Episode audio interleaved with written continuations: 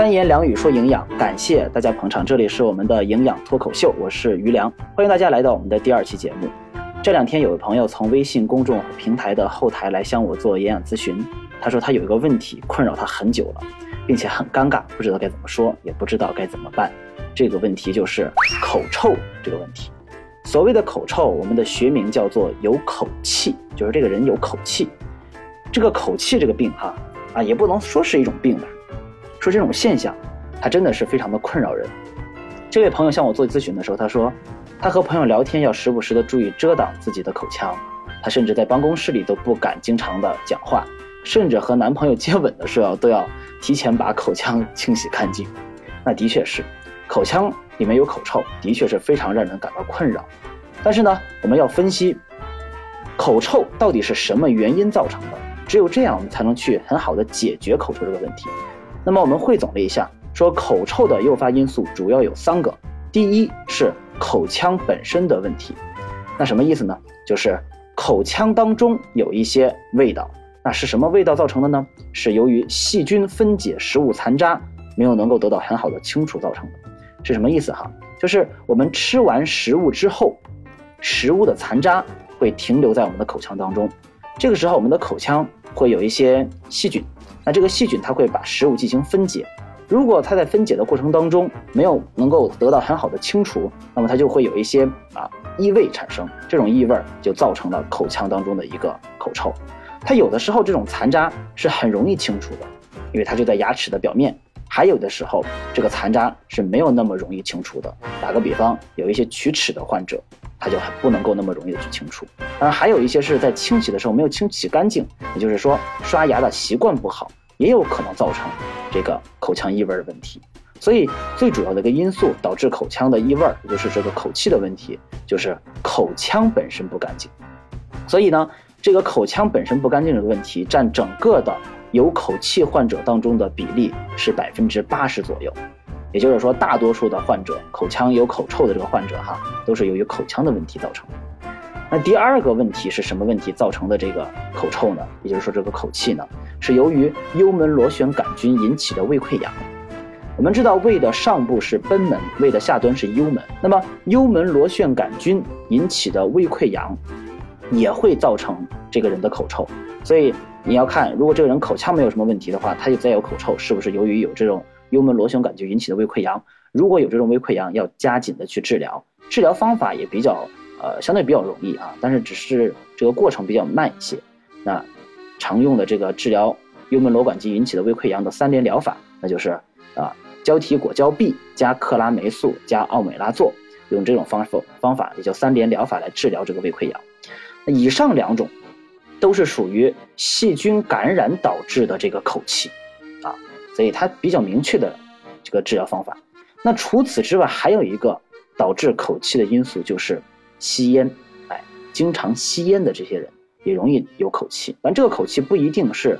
呃，前两者那种口臭啊，也有可能是带有一些香烟的那种味道。因为烟雾当中含有硫化物，这种长期吸烟能够造成口腔环境的改变。这种环境改变之后，就有利于细菌的一个生长。所以，经常吸烟的人也有可能有这个口气。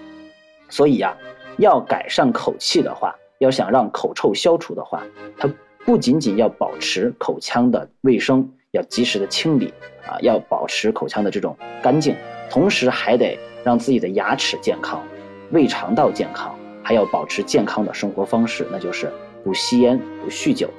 好，那关于口气的这个问题，今天就和大家简单的分享到这里。那今天接下来我们再来关注我们的第二个营养方面的问题啊，那就是最近有一部热播的电视连续剧，挺有意思啊，是讲医学的啊。这个电视剧的名字叫《女医明妃传》，不知道大家听说过吗？《女医明妃传》其实我平时从来不看电视剧啊，因为我觉得它第一个浪费时间，第二个你要那个时候不看的话，你还觉得漏了点什么，就特难受啊。它可以牵着你走。但是最近听说就有有这么一部热剧，我就简单看了一下，就在昨天晚上、前天晚上吧，打开了第一集，看了前十几分钟，就让我感到比较不一样的是，这个电视剧刚开始的时候，第一个镜头就有一有一个黑屏，上面写的白字儿，说整个电视剧当中的所有的药方偏方都是为了剧情的需要而编造的，意思就是说，所有这个电视剧当中的方法不能把它当成科学，它就是本身就是假的，编剧在编的时候就是假的，对吧？而且还告诉大家不要相信。但是呢，由于我喜我看电视的时候，我比较我我我是我是用电脑看的啊，看的时候比较喜欢打开那个弹幕，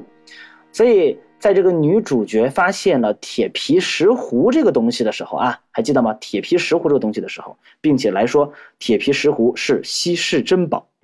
我就看到弹幕上有很多人都在说呀呀呀，我家也在吃这个铁皮石斛，甚至还有卖铁皮石斛的在上面打广告。其实铁皮石斛早已经进行大规模种植了啊，它已经不是什么野生的东西了，在我们国家，如果你去了解的话，你会发现。铁皮石斛的整个种植过程其实和种菜差不多，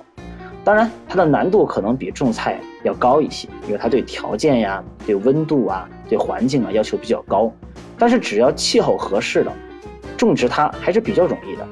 所以我就在这个网友的弹幕当中看到啊，有的这个网友就说，在他们的老家上，你在他们的老家里边，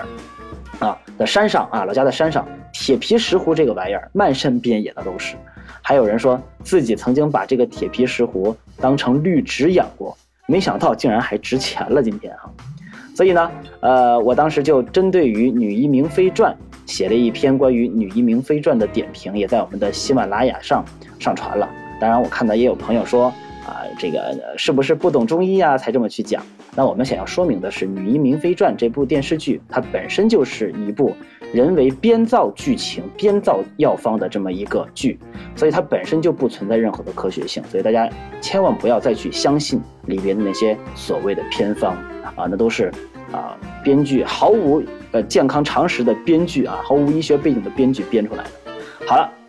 那么我们今天的三言两语的两段小故事就和大家简短的分享到这里。非常开心，我们的这个节目能够受到大家这么热烈的欢迎。接下来我也会呃更多的来制作我们的新节目。好了，呃，如果您想关注更多和营养健康有关的内容，您也可以关注我的微信公众号。您只需要在微信公众号当中搜索“余粮营养师”就可以关注我。每周一、三、五一分钟语音说营养，每周二、四、六一小段文字讲健康。好的，朋友们，我们下期再见。